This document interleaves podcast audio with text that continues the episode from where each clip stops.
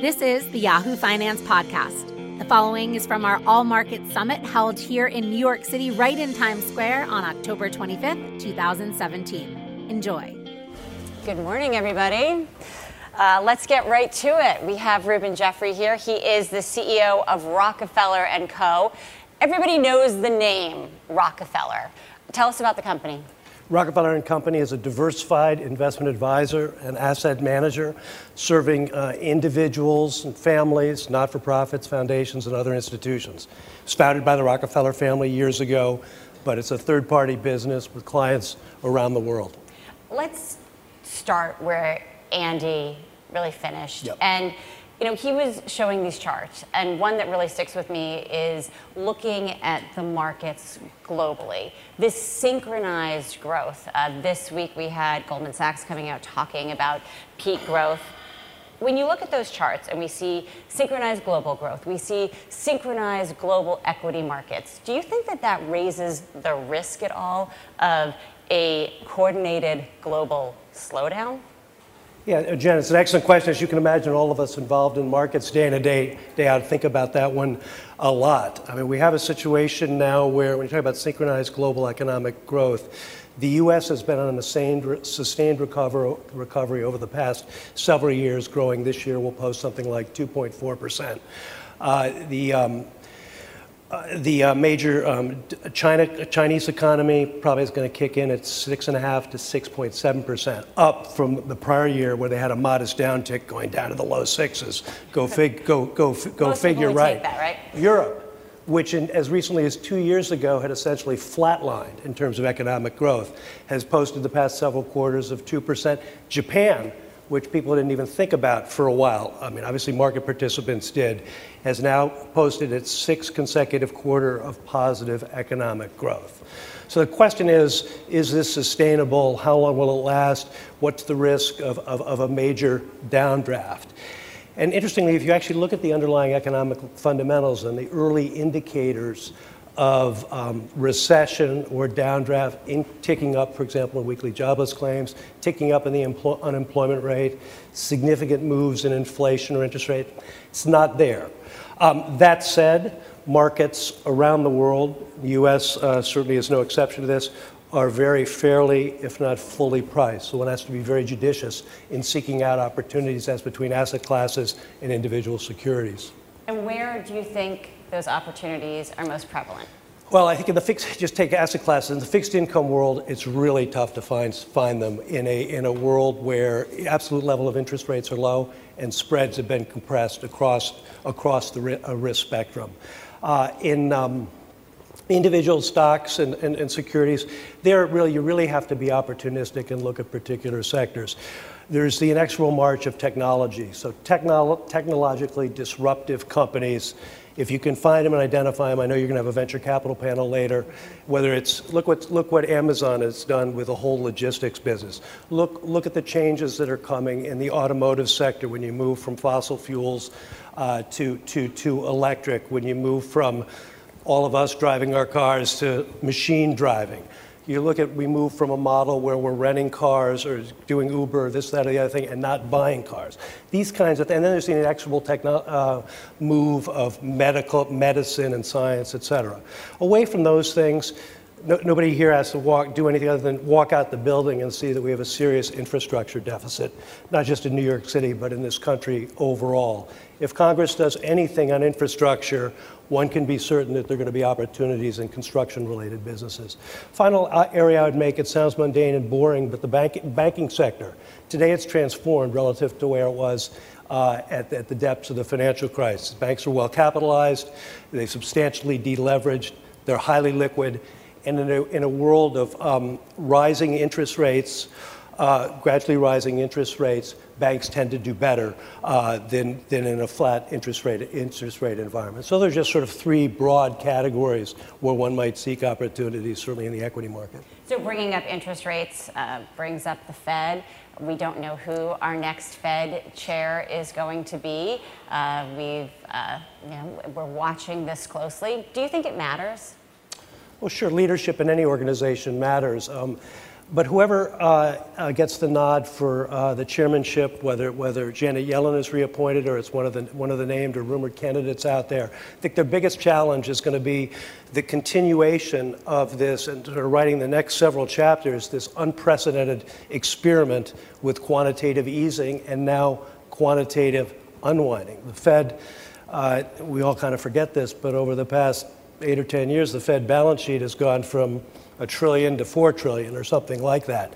I mean, that is an unprecedented change. And ditto, not quite the same order of magnitude, but equally significant uh, in, in, in, in uh, the European Central Bank has done similarly. So, how the Fed manages a gradual unwind in a way that's non disruptive to markets and the global economy is the single biggest challenge uh, that the new Fed leadership or the, or the renewed Fed leadership is going to face in the months to come.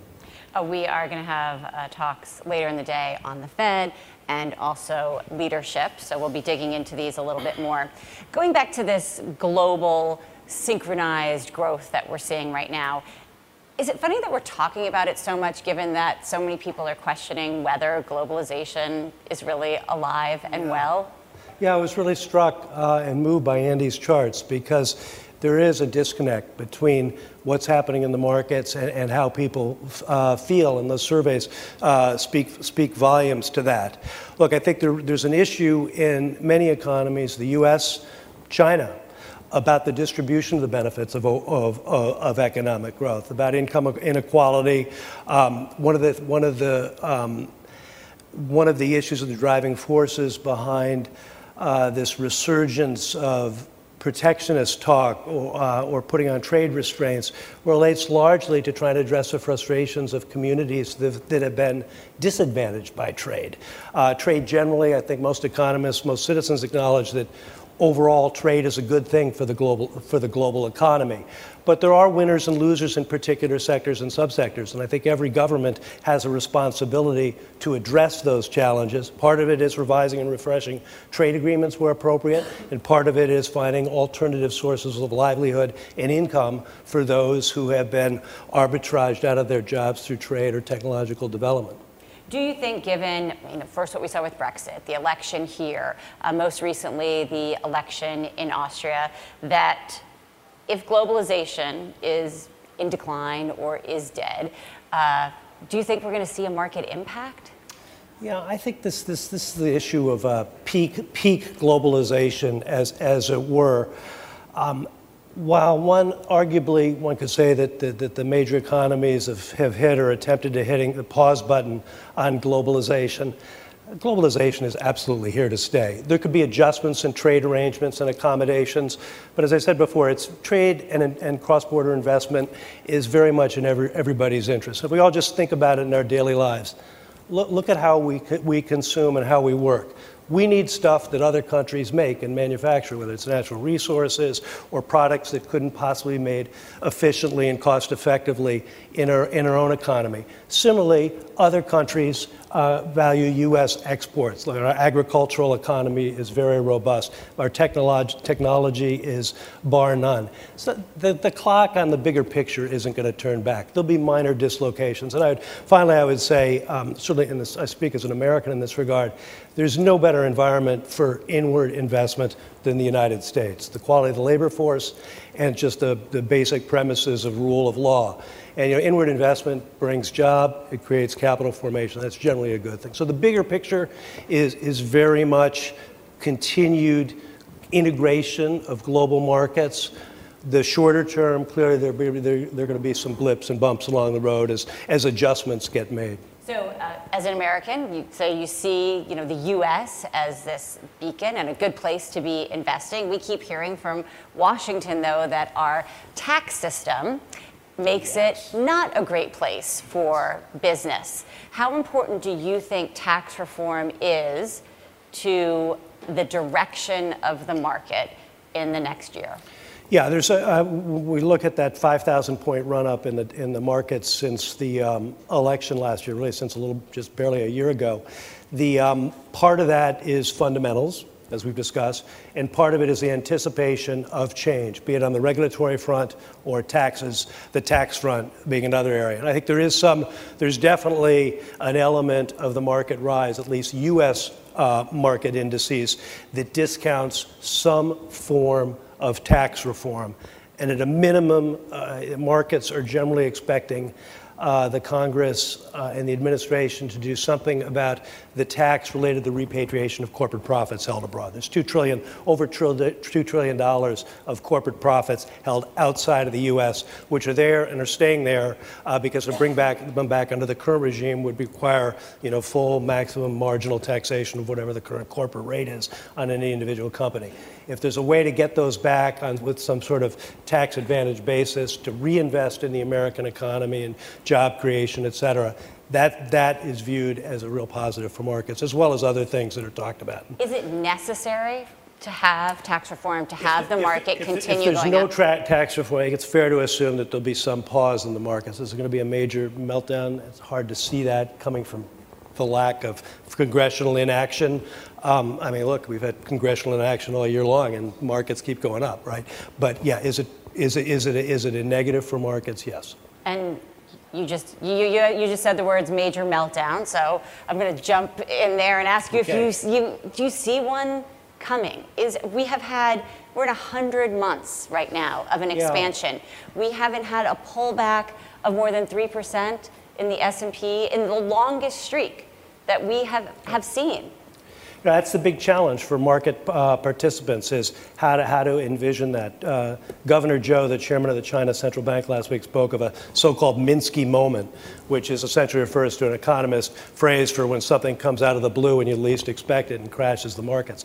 If you look at volatility, which is kind of the, the, the litmus indicator of market stability or quiescence, uh, you know, I think this year we've had eight days when the S&P has moved plus or minus more than 1%. Last year, that number was 42. The year before, it was 78. So the lack of volatility is indeed worrying. On the other hand, the, the fundamentals and the outlook near term for fundamentals, none of the traditional signs are there. But could you get whacked uh, by a geopolitical event? Or some, some, some other economic event that people haven't anticipated? Yes, but it's not, it's not known what that is, which is why think we generally counsel uh, investors to be broadly diversified and to know why they own, what they own, and to maintain a reasonable degree of liquidity. So you're talking more black swan, Mitzi, yeah, than anything exactly. on the radar that we see now. You don't have concerns? I mean, with the buildups, well, of course, we have concerns. I mean, they're largely ge- geopolitical. Uh, the big concern there is, I mean, I think intermediate term, you've got a, you've got an issue of the debt debt buildup. We haven't even talked about that, and it's a whole other subject. We have, uh, you know, personal consumer debt, state and local governments, national debt. That's true in the U.S. It's true. It's it's it's it's true in China. We've got demographic challenges, which won't be a flashpoint, but over the long term, it's essentially the U.S. The U.S. population is continuing to grow at 5 to 10 percent, subject to what we do on immigration, et cetera, going forward. But most developed economies over the next 30 years are going to decline in population. And the uh, less developed world is continuing to grow very rapidly in population. How we manage, I think, those dislocations uh, remains to be seen. And then again, technology is, is a disrupting force uh, that can have an effect both in, in the short term, it could be negative, but in the long term, generally positive for uh, global uh, growth. Later in the day, we're going to have a, a, specific session on responsible investing. Yeah. And I want to get you to chime in just because Rockefeller has been in this investment space for a long time. Uh, in the 1970s, certain members of the Rockefeller family uh, really gave a powerful voice to investment decisions that have you know, moral and social implications. How is it, is this different than impact investing of today? Is it the same? Do you still see this as uh, an area that is should be part of everybody's portfolio? Yeah. Well, there, there's a first of all, there's a thank you for asking that. It's, it's a hugely important question, and short answer to your question is yes. Um, ESG, uh, responsible investing, is very much a part of mainstream global investing today, and I think when we think certainly is becoming more so if you look at any company, our experience has told, told us that generally speaking, there's a pretty strong correlation between companies who, who make products that are value added that consumers and society values, that are good to their workers, engage with their communities, are, are, are environmentally responsible, even though they may be doing things that affect in some way the environment, and that have solid corporate governance. Empirically, the scientists and economists will debate on this, but generally speaking, if you're good at those things, you're probably a pretty well managed company, right? So the basic mantra our basic mantra and approach is when we engage with companies, we're looking at the economic business micro fundamentals of those companies, but we're also looking at the overall corporate value structure.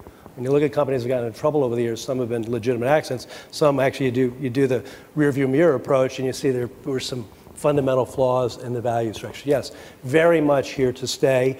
Then there's a continuum, though, in income, impact investing and, and, and ESG investing, et cetera, between um, things that are sort of not necessarily, not, not charity, but, but uh, support versus for-profit risk, risk, uh, risk-adjusted rate of return in investing. We in the long-only capital markets, liquid capital markets space tend to be on the find value in companies while still making an appropriate risk-adjusted return based on the nature of the markets and the business involved. Reuben, thank you so much for okay. coming this morning and uh, kicking off uh, AMS. It's been great talking with you. Thanks so much for listening. And don't forget to rate, review, and subscribe on Apple Podcasts or wherever you listen.